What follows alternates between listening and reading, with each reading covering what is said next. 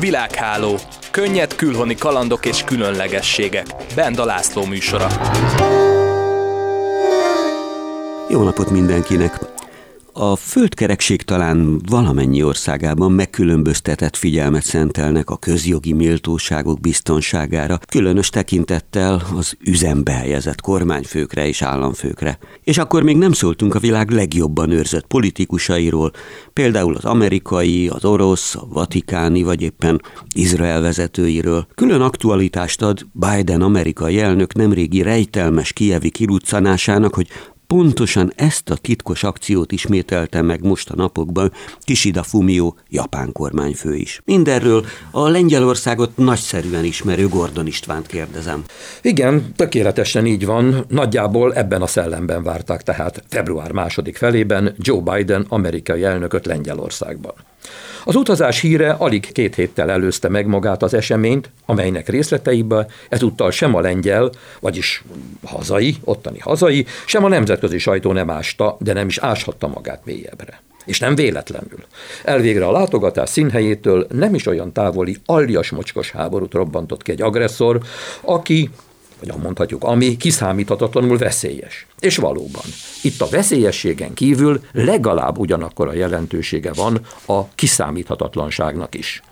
Amúgy hiába is kíváncsiskodott volna a világ, nem jelezték előre Biden elnök Varsóba érkezésének se pontos időpontját, se módját. Annyit minden esetre halkan kiszivárogtattak, miszerint nem kizárt, hogy Biden elnök Varsóban szívesen találkozna Zelenszky elnökkel. Ezután viszont síri csend mindenről, és csupán találgatásokra támaszkodhatott a kíváncsi érdeklődő. Aztán végül minden kiderült. De persze minden csak a megtörténte után. Szóval 2022. február 20-án, hétfőn Joe Biden megérkezett, de nem Lengyelországba. Ha nem? Hanem Ukrajnába. Természetesen váratlanul és a lehető legszigorúbb titoktartás mellett. A Fehérház első közleményét csupán egy nappal korábban, vagyis 19-én, azaz vasárnap este adta ki, nevezetesen, hogy Biden elnök egyelőre még Washingtonban tartózkodik, és csak órák múlva indul Varsóba. A közlemény kiadásának időpontjában ugyanakkor Joe Biden hm, már javában úton volt méghozzá Ukrajna felé. Aztán 20-án, hétfőn késő este a Fehérház jóvoltából már az is kiderült, hogy Biden elnök az eredeti terveknek megfelelően még éjfél előtt Varsóban landolt, és kíséretével a Marriott Hotelben szállt meg. És kiderült még az is, hogy az Air Force One, vagyis az elnöki különgép Washingtonból a németországi Rheinsteinbe repült. Aztán Ramsteinből katonai repülővel Zsesúvba érkezett az amerikai elnök, majd onnan gépkocsival a határ közeli Psemjus városának vasútállomására, ahol vonatra szállt és irány Kiev. Ráadásul ugyanazon a szokványos vasútvonalon, amelyiken bárki más is utazhat. Tény viszont, hogy biztonsági szempontból a vonat alaposan eltért egy olyantól, amelyikkel bárki más is utazhat. A Fehér Ház talán kárpotlás gyanánt később olyan részleteket is elárult a sajtónak, amelyeket máskor nem oszt meg vele. Először is fényképet közöltek a csodavonatról, ahogy Biden elnök éppen egyik munkatársával beszéli meg az előtte álló teendőit. És mi látható azokon a bizonyos fotókon? Hát egy viszonylag sötét tónusú képet tettek közzé, ami lényegében egy visszafogott dolgozószobának felel meg, semmi különös, lefüggönyözött ablakok, viszonylag puritán berendezés, egy nagyobb tévékészülék, néhány bizonyára használaton kívüli szekrény. Középen egy szinte üres munkaasztal, néhány dossziéval, amelyek felett az elnök egyik munkatársával egyeztet. Ami hiányzott, egy csomag ropi vagy pogácsa, illetve két pohár ásványvíz vagy kóla. Hogy nem ez lehetett az összes izgalmas látnivaló, az egészen biztos, de sajnos csak ennyit kötöttek az orrunkra. Amúgy az amerikai elnök kislétszámú delegációval utazott. A nemzetbiztonsági tanácsadója, a vezérkari főnök helyettese és az elnök személyi asszisztense alkotta a mini küldöttséget. Az elnökkel tartott még két újságíró is, akik nem vihették magukkal személyes elektronikus felszereléseiket, beleértve mobiljukat sem, tartva attól, hogy azok könnyen bemérhetők lennének illetéktelenek számára. Magáról a vasárnapi utazásról az újságírókat csupán másfél nappal korábban tájékoztatták, a részletekről pedig csak közvetlenül az indulás előtt az utazás a golfversenyre téma megjelöléssel ellátott e-mailből szerezhettek tudomást. Talán mondanom sem kell, a golfverseny elmaradt, a mindössze hat órás kijevi kitérő viszont sikeresen lezajlott. Köszönöm, ennyi volt egy rendkívüli utazás, rendkívüli, de hiteles története Gordon Istvántól.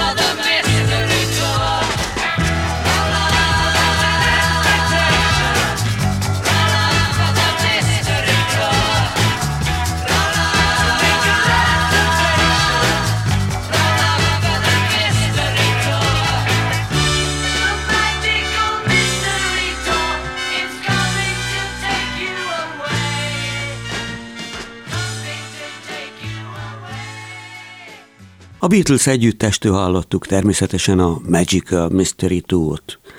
Mert hogy a különleges nagy utazások napjait éljük, a japán kormányfő titkos kievi látogatása például szinte órára ugyanakkor kezdődött, amikor Moszkvába érkezett a nagy rivális Xi Jinping kínai elnök pártfőtitkár. Márpedig a pekingi nagyember az elmúlt évek során nem igen igyekezett külföldre, az Ukrajna elleni orosz agresszió kirobbanása óta pedig először járt az orosz fővárosban. A kínai vezető különleges utazási szokásaiba Krajcár Gyula, a jelen főszerkesztő helyettes enged bepillantást. Kihető vagy sem, Xi Jinping kínai államfő külföldre mindig az Air China légitársaság gépével utazik. Persze nem menetrend szerintivel, nincs szó arról, hogy ő előül valahol a biznisz osztályon és a pilóta bemondja, hogy üdvözöljük a gépen a velünk utazó Xi Jinping elvtársat, miközben a turista osztályon kitör a tapsvihar. Miért létezik egyáltalán turista osztály? Természetesen ez egy külön gép, így csak ő és a vele utazók vannak rajta, de nincs a hadsereg által üzemeltetett repülő, nincs Air Force One. Moszkvába a kínai elnök egy Air China feliratú Boeing 747-8i típusú géppel érkezett, Na, amely viszonylag új. Igen. Amely viszonylag új, 2020 óta használják. Előtte hosszú ideig két 747-400-as állt az egymást követő elnökök rendelkezésére, amely három államfőt is kiszolgált. Az elnöki gépek állítólag menetrendszerű járatként működnek, amikor az államfő nem utazik. Elég nehéz ezt elképzelni, de, de korábban a China Daily című újság egy cikkében azt írta, hogy a gépnek a belső elrendezését 20 nappal azelőtt, hogy Xi utazna, átalakítják, tanácskozó helyiséget, dolgozószobát, hálót építenek ki benne. 2014-ben Xi egyszer vacsorát adott a gépen az akkor még a csúcson lévő uh, Nursultán Nazarbayevnek, Kazaksztán ja, elnökének. Uh-huh. Erről akkor készült egyetlen nyilvános fotó is, a képen az étkező helyiség olyan viszonylag tágasnak tűnik, és bár több személy is látható rajta, nyilvánvalóan csak két főre terítettek, igaz, két államfőre. De ha oda képzeli az ember a turista osztályt ennek a két személyes vacsorának a helyére, elhűl, hogy a repülőgépipar milyen hatékonyan tudja tömöríteni az emberi lényeket. Egyébként 2015-ben amerikai látogatása során Xi Jinping járt Everettben, a Boeing gyárában, ahol ezeket a járműveket gyártják, és a jelenlétében írtak alá szerződést 300 különböző típusú új gép vásárlásáról, nincs kizárva, hogy a most használt Boeing is a megrendeltek között volt. A világért sem állítanám, hogy a kínai sajtó kimerítő részletességgel foglalkozna azzal, hogy hogyan utaznak az ország irányítói. Annyit azért lehet tudni, hogy a legfőbb vezetők belföldi mozgásához a légierő fenntart egy kisebb flottát. Régebben, még a 2000-es évek első felében is igazi horror volt időnként a belföldi repülés Kínában. A menetrend inkább csak vélekedés volt, iránymutatás, mint sem, hogy pontos időrendet lehetett volna ráépíteni. Az akkoriban elterjedt szóbeszéd szerint katonai gépek repülése bombázta szét rendre a menetrendet. Azt nem tudom, hogy így volt-e, de ha igen, ezekbe a katonai gépekben nyilván belekalkulálhatjuk a vezetők repüléseit is. És itt nem Xi Jinpingre kell gondolnunk, meg néhány legfelső elvtársra, csak képzeljük el, hogy a hatalmas országban hány miniszter, hány különböző tartományi vezető utazik egyszerre valamilyen fontos ügyben, és már a szomszéd tartomány is olyan távolságra van, hogy repülniük kell. Ma azért már rendezettebben mennek a dolgok, és nyilván sokat javított a helyzeten az egészen szuper színvonalú kiterjedt gyorsvasút hálózat. Maga a kínai elnök pályafutása során többek között azzal is igyekezett alakítani az imázsát, hogy bárhol dolgozott, a legtávolabbi falut is felkereste, ha kellett vonattal, busszal, de ha kellett biciklivel, vagy akár gyalog is. Keringett róla egy anekdóta, hogy még városi vezetőként hirtelen valamiért Pekingbe rendelték, és felajánlották neki, hogy külön vonattal mehet, ám ő ezt visszautasította mondván, hogy az ő szintjén ez még nem jár Kínai ember, főleg ha a karriert igyekszik befutni, utazás közben is jobban jár, ha tudja, hol a helye. Xi Jinping tudta. Krajcár Gyulát hallottuk. Не слышны в саду даже шорохи. A Full Moon együttes, ha nem is Moszkva parti esték, hanem Moscow Nights című számát hallják.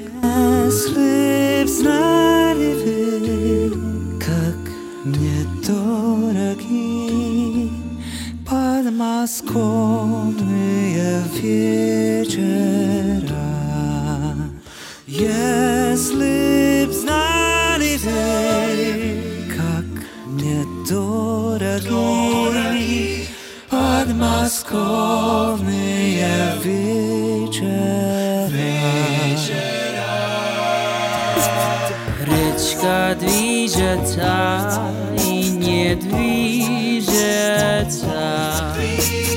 ya es un nuevo cerebra Pesnia slyšica Inia slyšica.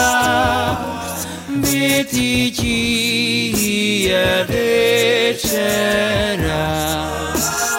Pesnia slyšica Inia slyšica.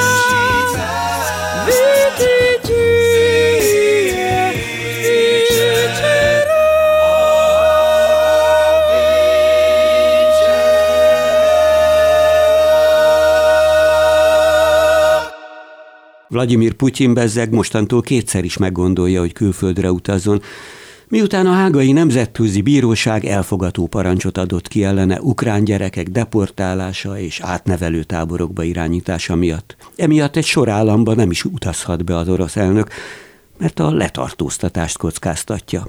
Putyin utazásainak felhő régióiba a repülés megszállottja, Hardi Mihály enged betekintést.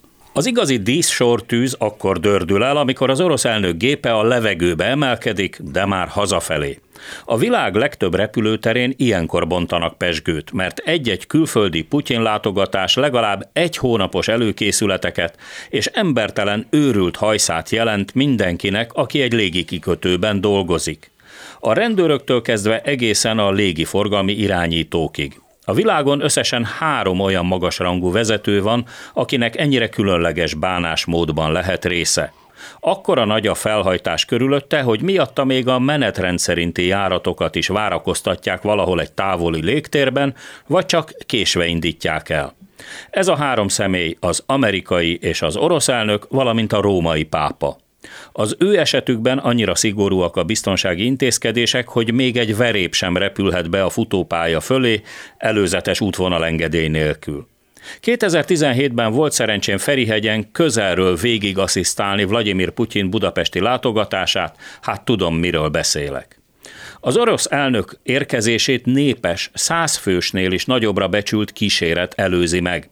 Legtöbbször már egy héttel a nagy ember érkezés előtt számtalan alacsony és magasrangú titkos ügynök, testőr, tűzszerész, protokollos, figyelő és megfigyelő, a megfigyelők figyelője és több szakács is érkezik. Vladimir Putyin páncélozott limuzinját, pontosabban abból is kettőt, külön teherszállító katonai Il-76-os viszi a kiszemelt helyszínre. Manapság már egy új típust, a külön Vladimir Putyin számára kifejlesztett elegáns orosz gyártmányú VIP autót használják. Az Aurus Senátot Tatársztánban gyártják. Visszatérve Putyinra, amikor még gyakrabban repült, egy egész légi flottából válogathatott. Közel 20 különféle légi jármű állt a rendelkezésére. A hivatalos elnöki légi konvoj mindig három darab, egymást néhány perces különbséggel követő, külsőre teljesen egyforma Ilyushin Il-96PU típusú gépből áll. Ez az amerikai elnöki gép az Air Force One mintájára kialakított orosz államfői légi parancsnoki központ teljes kényelemmel és kommunikációs platformmal amiről akár a levegőből is irányítani lehet az orosz hadászati rakétacsapatokat. A másik két gép közül az egyik fedélzetén a biztonsági emberek, a testőrök, a másikon meg a sajtókíséret munkatársai utaznak. Már a földön gurult a három gép, amikor végül kiderült, hogy melyikből is fog kiszállni az orosz elnök, hova kell a vörös szőnyeget leteríteni, meg a díszsorfalat adó katonákat, valamint Szijjártó Péter külügyminisztert oda vezényelni. A repülőtérről, pontosabban közvetlenül a betonról aztán már az elnöki gépkocsi konvoj száguldva indult útnak a hivatalos programokra. Emlékezetes, hogy Putyin budapesti látogatásán a konvoj várható útvonalán még a csatorna fedeleket is lehegeztették, például a Bajcsi Zsilinszki úton, nehogy valaki a föld alól repítse a levegőbe a nagy embert. Az orosz elnök az utóbbi időben inkább a páncélvonatot részesíti előnyben a repülővel szemben. Olyannyira, hogy hírek szerint komplett föld alatti vasútállomást is építettek a számára a Valdai nyári dácsája alá, hogy bármikor a kíváncsi szemek és a kíváncsi műholdak elől rejtve tudjon oda megérkezni újabban pedig a Moszkvától alig 25 kilométerre fekvő Novo Ogarjovói elnöki rezidencia közelében is megjelent egy rejtélyes, magas kerítéssel védett vasúti szárnyvonal, aminek a végállomása mindössze 400 méterre fekszik az államfői dácsa biztonsági kapujától. Úgy látszik, egyre fontosabb a biztonság. Arccal a vasút felé.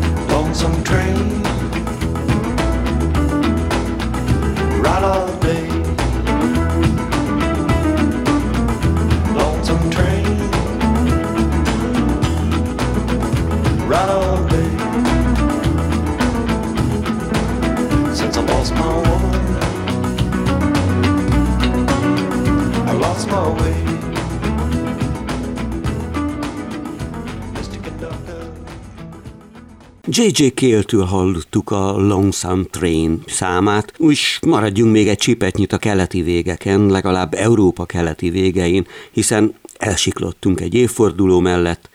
70 éve meghalt Josif Vissarionovics Zsugásvili.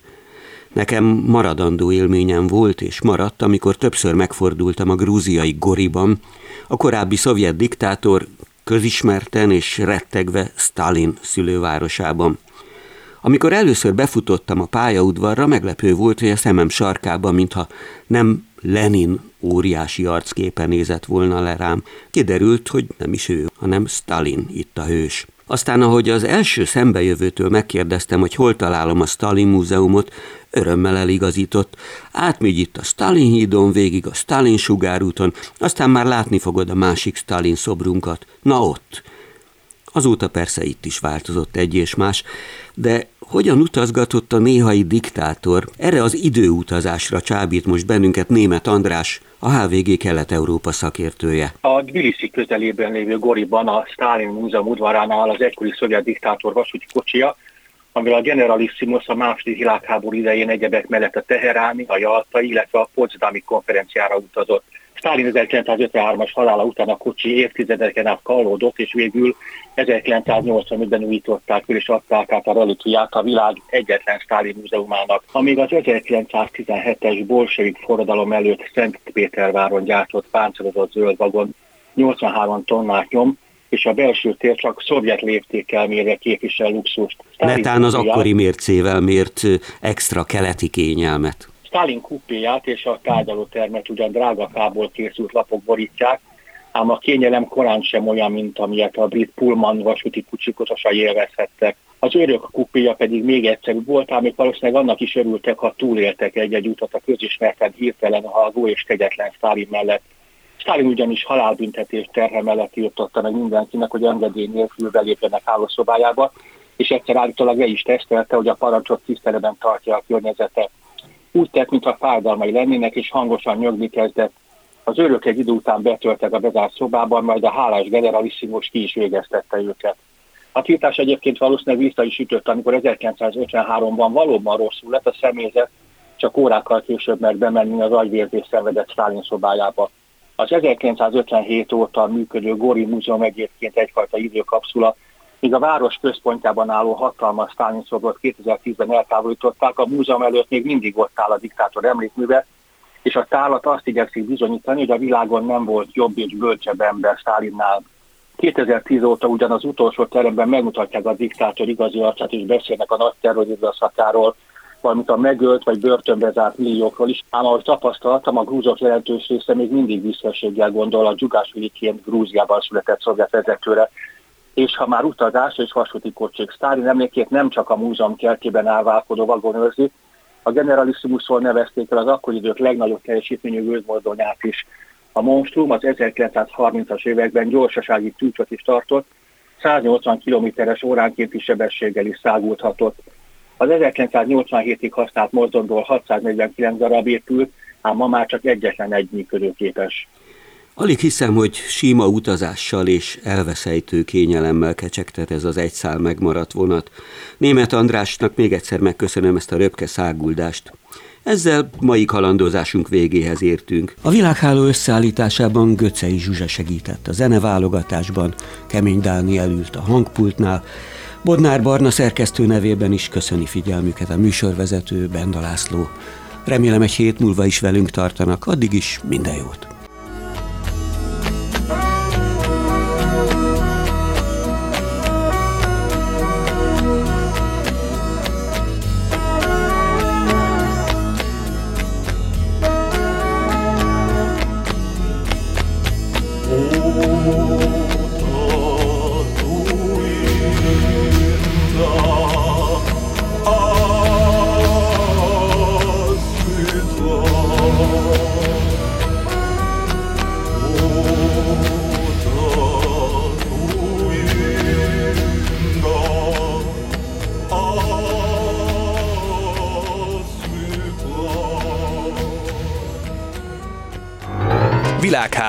Könnyed külhoni kalandok és különlegességek. Benda László műsorát hallották. A szerkesztő Bodnár Barna volt.